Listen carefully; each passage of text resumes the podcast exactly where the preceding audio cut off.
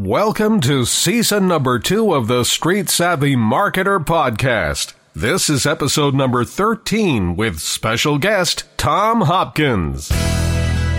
From the nation's heartland, this is the Street Savvy Marketer podcast. Ideas and conversations with business and marketing experts. Here's the Street Savvy Marketer, Jim Raposa.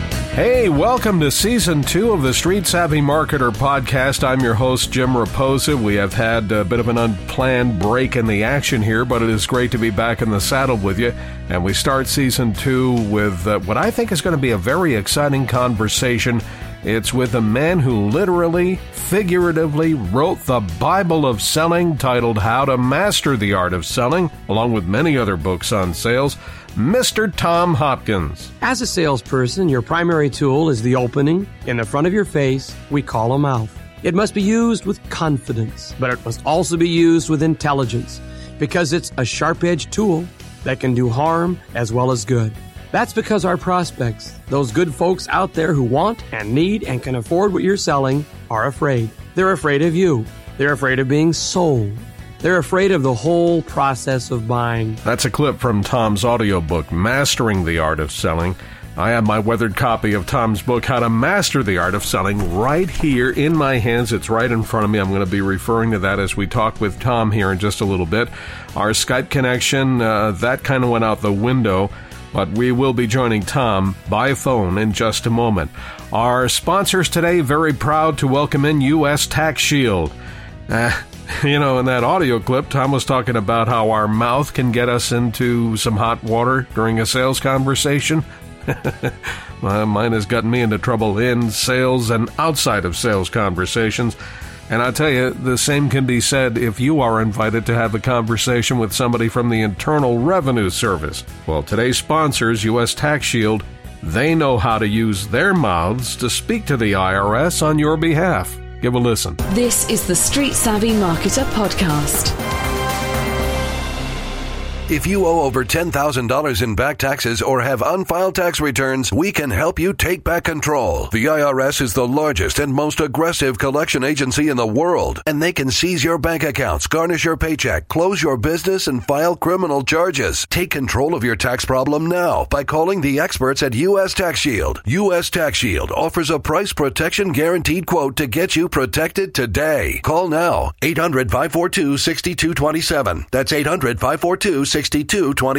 U.S. Tax Shield. 800 542 6227. This is the Street Savvy Marketer podcast. Here's the Street Savvy Marketer, Jim Raposa. On the Street Savvy Marketer podcast, it is a real kick for me to be able to talk to some folks that I have uh, really had a great deal of respect for over the years, people that I've learned a lot from from afar. And I got one of those guys on the phone right now.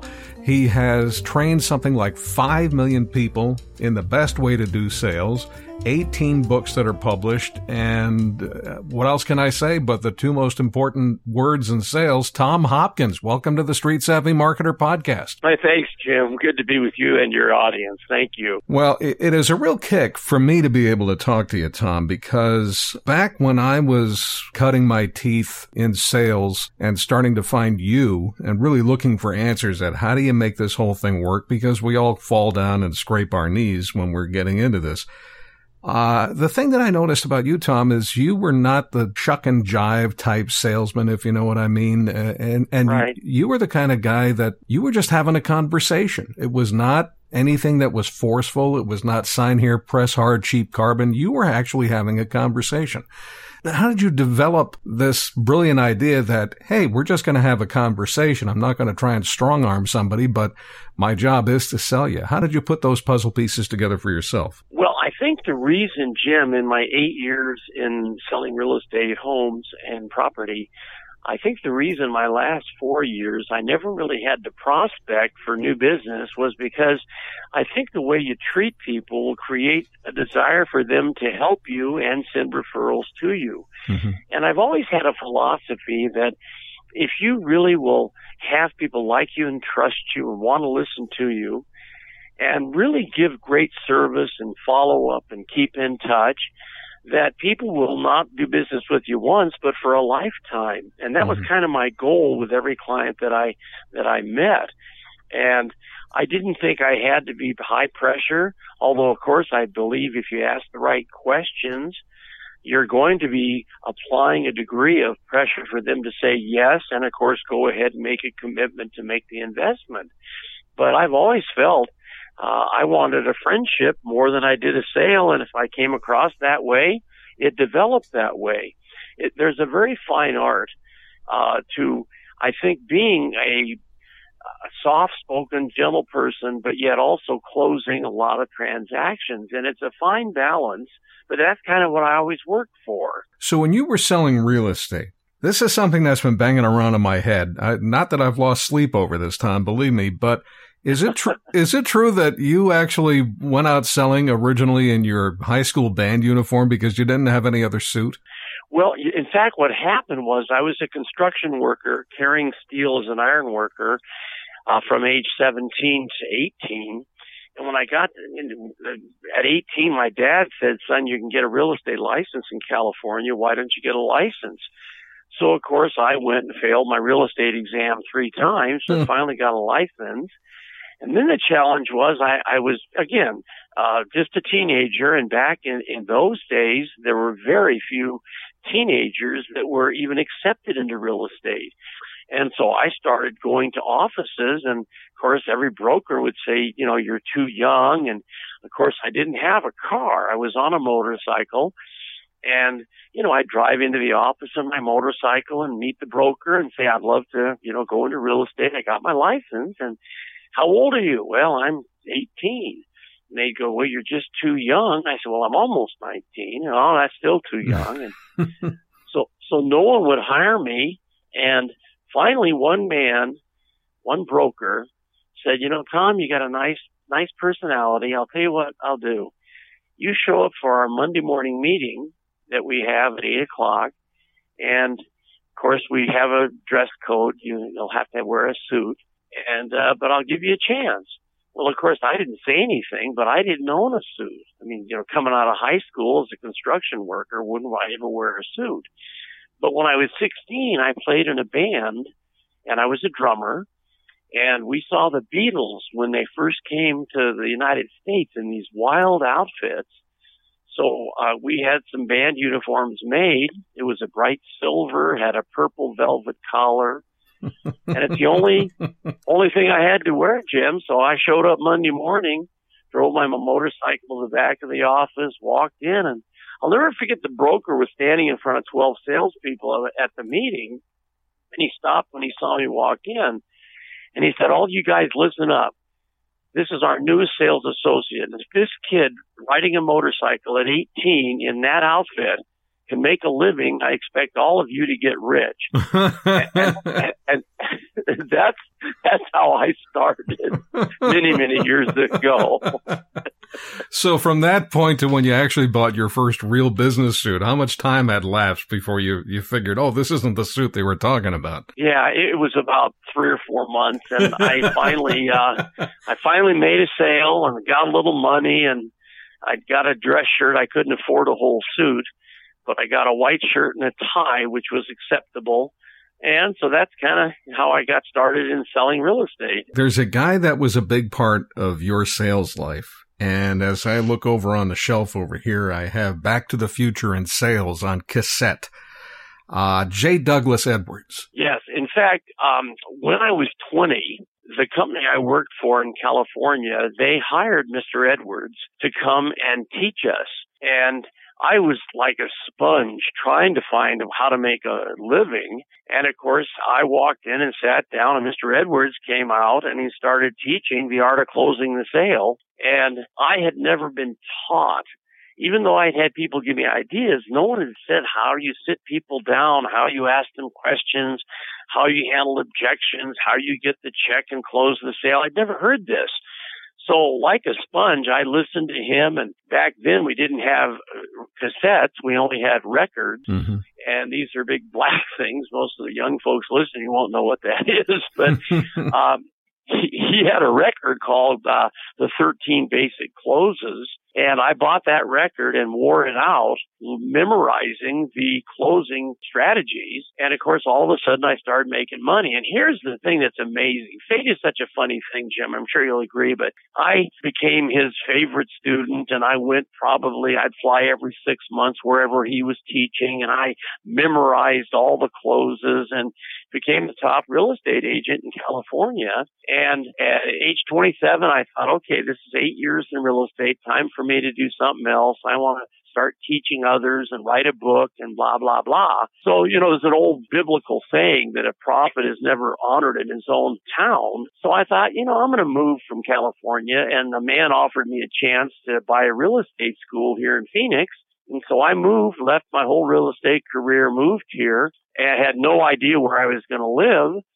But uh, a broker showed me some properties, and my wife and I found a home. We bought it, and we're moving in. You know, a month later, unloading the furniture with the movers where it's going to be put. And suddenly, I hear a voice behind me. Is Tom Hopkins here? And of course, I turned and there standing in my garage is J. Douglas Edwards. Hmm. I said, Mr. Edwards, I, I, know I sent you a notice that I was moving to Phoenix. I, I didn't know where you lived. He says, Well, Tom, I thought I should come over and welcome my new next door neighbor to the area. Wow. With ever not knowing out of four million people in Phoenix and Scottsdale, Arizona. I had no idea where he lived. And Jim, I ended up buying a home next door to my mentor. Mm. He to me, and he was the man that literally taught me not only the art of teaching and speaking, but how to really conduct a seminar business. So it's amazing how you're blessed if your attitude is right and things happen and doors open when your attitude is right. I'd like to play for the audience just a little clip of J. Douglas Edwards in action off of that box set, Back to the Future in Sales. Do you mind, Tom? No, please. Oh, great. First of all, let me define for you what a closing question is. A closing question is any question you ask, the answer to which confirms the fact that he's bought. That is a closing question. Now, let me give you the critical instruction. And please get this down. Whenever you ask a closing question, whenever you ask a closing question, shut up! The first man that talks loses. You know, Jim, the, the fact of the matter is, all people in our business of seminars, speaking, motivations, we develop what we call signatures. And I have a certain couple signature stories that audiences say, Tom, you have to tell that story. I brought eight of my salespeople. Please let them hear it. Well, Mr. Edwards had a signature and what he would do is he would say, I'm now going to give you the most critically important instruction I'll ever give you in closing. And if you haven't taken a note, write this down and never indelibly inscribe it in your mind. I mean, that's the way he would come across with this thing. Then he'd lower his voice and he'd say, whenever you ask the final closing question, and we're all writing heads down, 3,000 in the audience, head down. Whenever you ask the final closing question, he repeated, whenever you ask the final closing question. Then he would scream Jim to the top of his lungs, the shut up. He blew out many mics. no, no kidding. But all of us would just jump because of the scream, but it indelibly stuck in our minds that when you do ask that final closing question in making a sale, you got to be quiet and let those folks take a moment or two, sit there in silence, I've sat three or four minutes, which seems like an eternity. And of course, the longer the silence, we've proven this. Statistically, the better the odds they will eventually pick up that pen, approve the paperwork, and go ahead and make the purchase. So he really impressed upon you not just the basics, but strategies that you could take with you for the rest of your life in sales and really not just earn an income, but create uh, a fortune. Oh, definitely. And you know, when he died, I, I went to his uh, state and I said, I can't let his wonderful teaching die. So I, in, in essence, purchased all the rights to his records and then, of course, cassettes and all that. And that's why that one program you're talking about, Back to the Future in Sales, I literally took his records and uh, put them onto that CD with me kind of intermingling between the, the his closes. Hmm.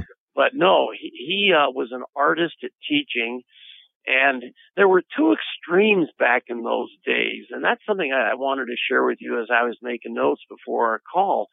There was two extremes in, in training salespeople. There was a Larry Wilson of Wilson Institute in Minnesota, and then there was J. Douglas Edwards. And Larry Wilson was a gentle, soft spoken, love the people into owning your product, have a love relationship, just give, give, give. And of course, I love that. Mm-hmm. Then Doug Edwards would come out and he'd say, now, if you don't get the check, you're not worth anything in the field of sales. So you close it and get that money.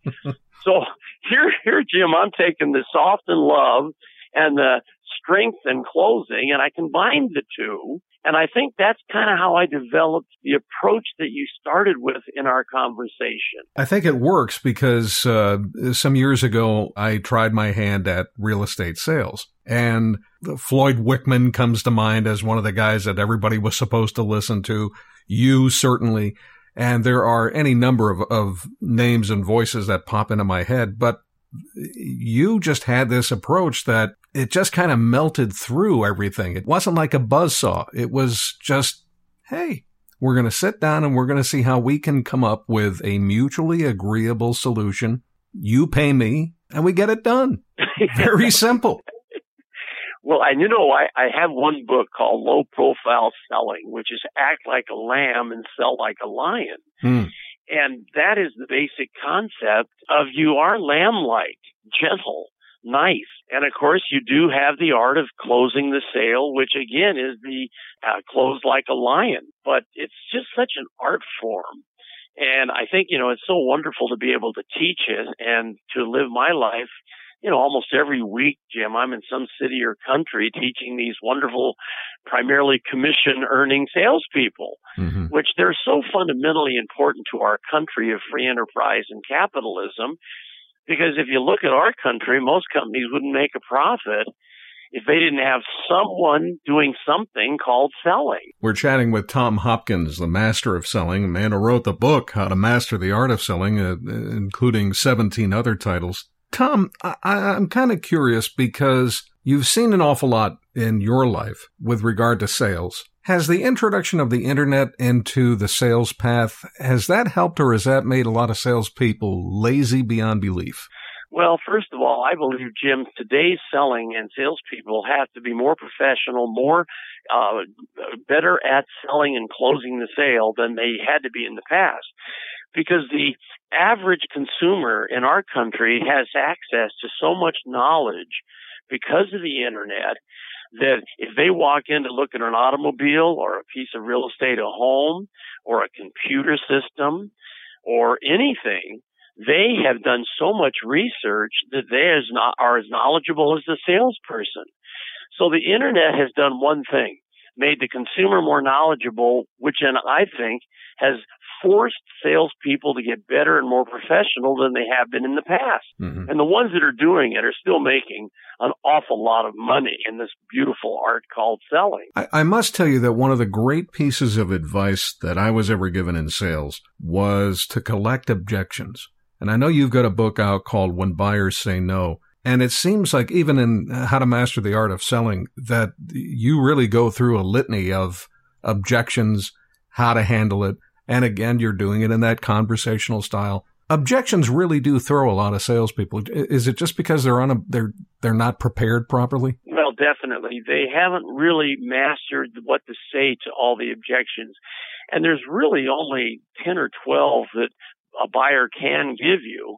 And so if you're a pro, like any great actor or actress, you will learn your lines on what to say when they say their lines. Mm-hmm. It's kind of like when they say it costs too much. Well, the pro has mastered 12 words that they just deliver nicely to find out how much too much it is. Now I can handle the money objection.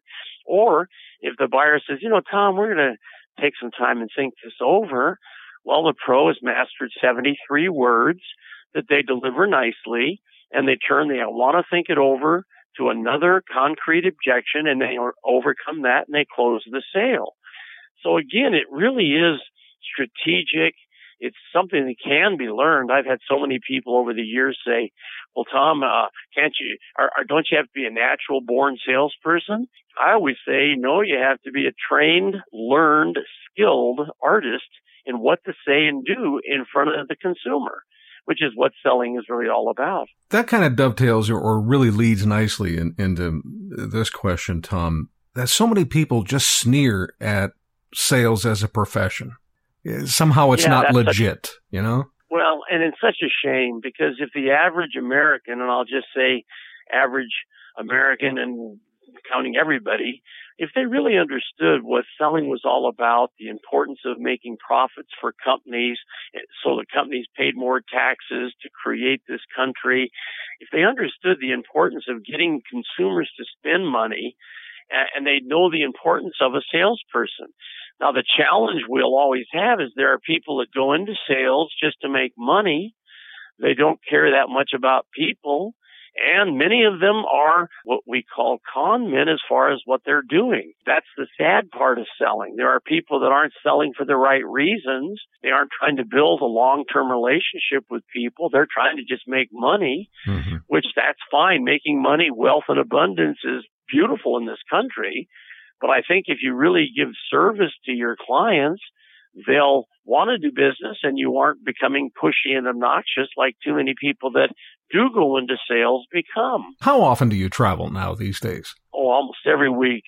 Uh, I just finished a tour in China and I just got back from India and I, I'm leaving in about another two weeks for Australia and what's funny right now, Jim, in our country is as far as live seminars, because of not only the internet, but because of all these webinars that are being produced around the country, the get in a car, drive to a hotel, go and sit in a room and listen to a speaker, that's really almost becoming outdated. Right, yeah. But what's happened to me is we're getting more international requests than we are here in our country, which of course, you know, that's a, a challenge. The 15 to 18 hour flights is not exciting, but you know, if you, you got to go, and of course, I don't want to retire because I love what I do so much. And I figure, you know, a lot of people go, well, Tom, you don't need to work. Why do you do it? I go, because I love what I do. And of course, I think people that love what they do don't want to retire. So as long as people come and want to hear my message, I'm going to get on a plane probably every week and fly somewhere to teach. but when you're going to all corners of the world, Tom, I got to imagine that you have, no matter what part of the world it is, you're facing the same kind of objections or, or you're hearing the same kind of objections from salespeople and even from some newbies who are out there, they may have the same reasons why they're doubting themselves. The message is universal, isn't it? Yes. You know, selling's a universal language. I'm so glad you used that word. But I will say this, Jim, when I go to a country, I will meet with either one of my representatives who's putting on the seminar, bringing me in, or I'll ask him to get two or three of the highest income earning salespeople, both with a tangible product like real estate and maybe an intangible product like insurance. And I go to dinner and just pick their brains so that when I deliver the next day, I'm not coming across like an American coming to China to teach you Chinese what to do. Mm. I try to blend in as a an American, hoping that I can help you increase your income by using some of the American strategies that we have. And, and that I think is one reason why in other countries they keep calling us back because I don't come in as someone trying to overbear, you know, overbearing with them, but someone trying to help them have a better life. I know that we're getting pressed on time because we got uh, started a little bit late thanks to the wonderful technology called Skype. But I, uh, I wanted to ask you, Tom, because you have one of the slickest, and I mean that in a, in the nicest way possible, not in anything, not in a derogatory way at all when you're looking for referrals, especially if it was somebody who you were so close to closing the deal with and they bailed on you and they went with a competitor, and, the way you say, well, you know, I sure hope you'll keep me in mind in the future. And then you, you suggest sending them a thank you card with a whole bunch of business cards in there. And then you keep up with that person, kind of a drip campaign. What are some of the great methods that you've discovered to really get referral business? I think so many, when I deal with clients, so many people just don't ask for referrals. It blows my mind. Well, first of all, I, I believe that you have to set the stage for that. And what I used to do if I met a client, I would say, well, you know, I want to do the best I can to serve you folks. And the company, of course, wants us to do our best so that if we do a great job, we earn the right to ask if you can maybe refer us to some other folks. So if I do the job, will that be okay? Well, now I've right in the beginning, Jim, prepared them that if I do the job, I'm going to ask them for a minimum of three other folks that I might serve. And I got so many referrals because of preparing them for it. And then, of course, I also became a follow up nut. I would send Christmas cards. I think everybody needs to send Thanksgiving letters. Uh, I used to get the birth dates of not only the husband and wife, but if they had three kids, I'd get the birth dates of all three children. And those three kids would get a small little gift on their birthday. Mm. And when you do that to the children of a client, they will stay loyal to you forever.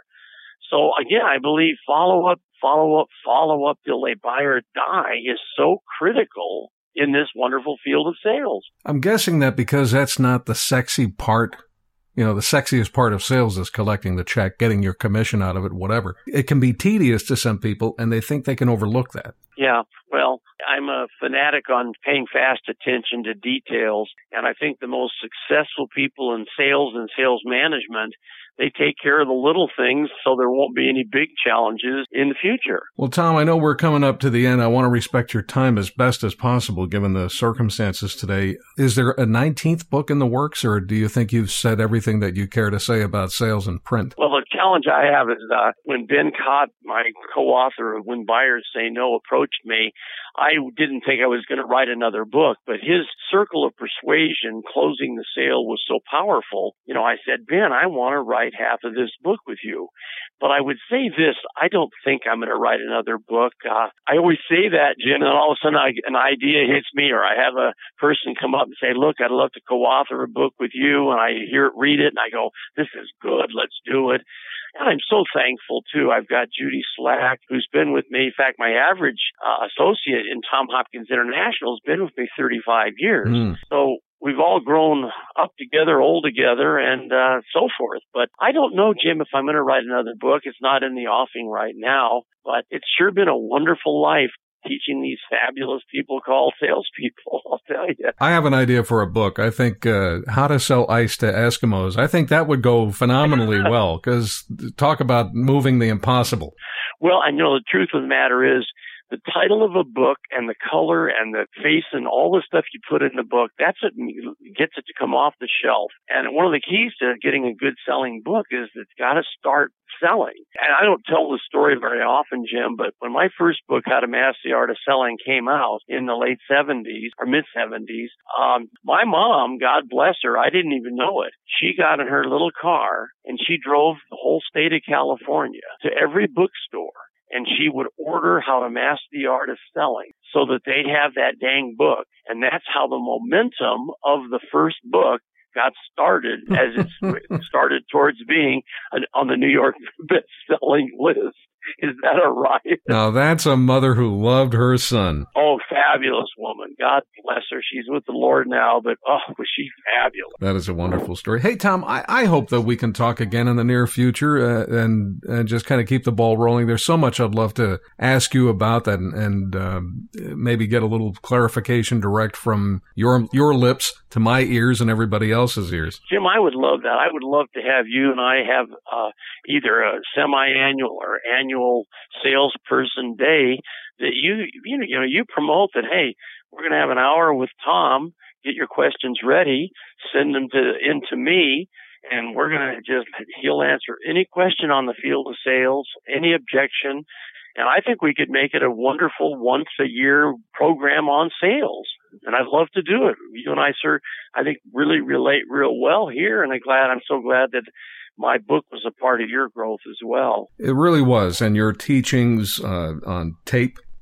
you know, anybody that remembers cassettes for crying out loud, uh, and certainly now with CDs. No, I mean, you, you just, the fog was lifted when I started to listen to Tom Hopkins. And I tell folks that and they say, really? And I, I, all I can ever say to somebody is just read the guy's stuff, listen to his material. I mean, the fog just disappears when you got the right teacher in front of you, and you have to be ready to to accept it too. But uh, it has been a pleasure, Tom, and I'm going to take you up on that offer. I'm going to hold you to that. We will do kind of a sales day seminar kind of thing in an expanded episode of the Street Savvy Marketer sometime. You know what? I'm going to let Judy know that we mentioned that, and she'll keep in touch with you. And let's do it. Let's get all the salespeople in your state on the phone with us. You got it, pal. Thank you so much. All the best. Thank you. Bye bye. This is the Street Savvy Marketer Podcast. If you owe over $10,000 in back taxes or have unfiled tax returns, we can help you take back control. The IRS is the largest and most aggressive collection agency in the world, and they can seize your bank accounts, garnish your paycheck, close your business, and file criminal charges. Take control of your tax problem now by calling the experts at U.S. Tax Shield. U.S. Tax Shield offers a price protection guaranteed quote to get you protected today. Call now 800 542 6227. That's 800 542 6227. U.S. Tax Shield. 800 542 6227. Hi, this is Tom Hopkins, and you're listening to the Street Savvy Marketer Podcast with Jim Raposa. How about that? He's not only the sales master, but the master of ceremonies. Tom Hopkins. Hey, on our next episode, Paula Williams of Aviation Business Consultants will be stopping by, and we're going to discuss marketing and sales strategies that she and her husband John have developed with their clients. But don't worry, you don't have to be in the aviation industry to catch a good idea you can adapt for your business. Paula is one of the best out there. I think you're going to enjoy this conversation, so join me and guest Paula Williams on the next Street Savvy Marketer podcast. My thanks again to Tom Hopkins for his time today. And by the way, if you have a marketing or sales question, or if there is a guest that you would like to hear, maybe you'd like to nominate yourself as a guest on the Street Savvy Marketer, all you have to do is click the contact tab at streetsavvymarketerpodcast.com, or you can email me, Jim Raposa, at Raposa Media, that's R A P O S A Media, at confidesk.com. That's C O N F I D E S K.com. I'm Jim Raposa. Until we meet again, so long. You've been listening to the Street Savvy Marketer Podcast. For more on this and previous episodes, go to streetsavvymarketer.com. Tell a friend about us. Thanks for listening. A presentation of Raposa Media.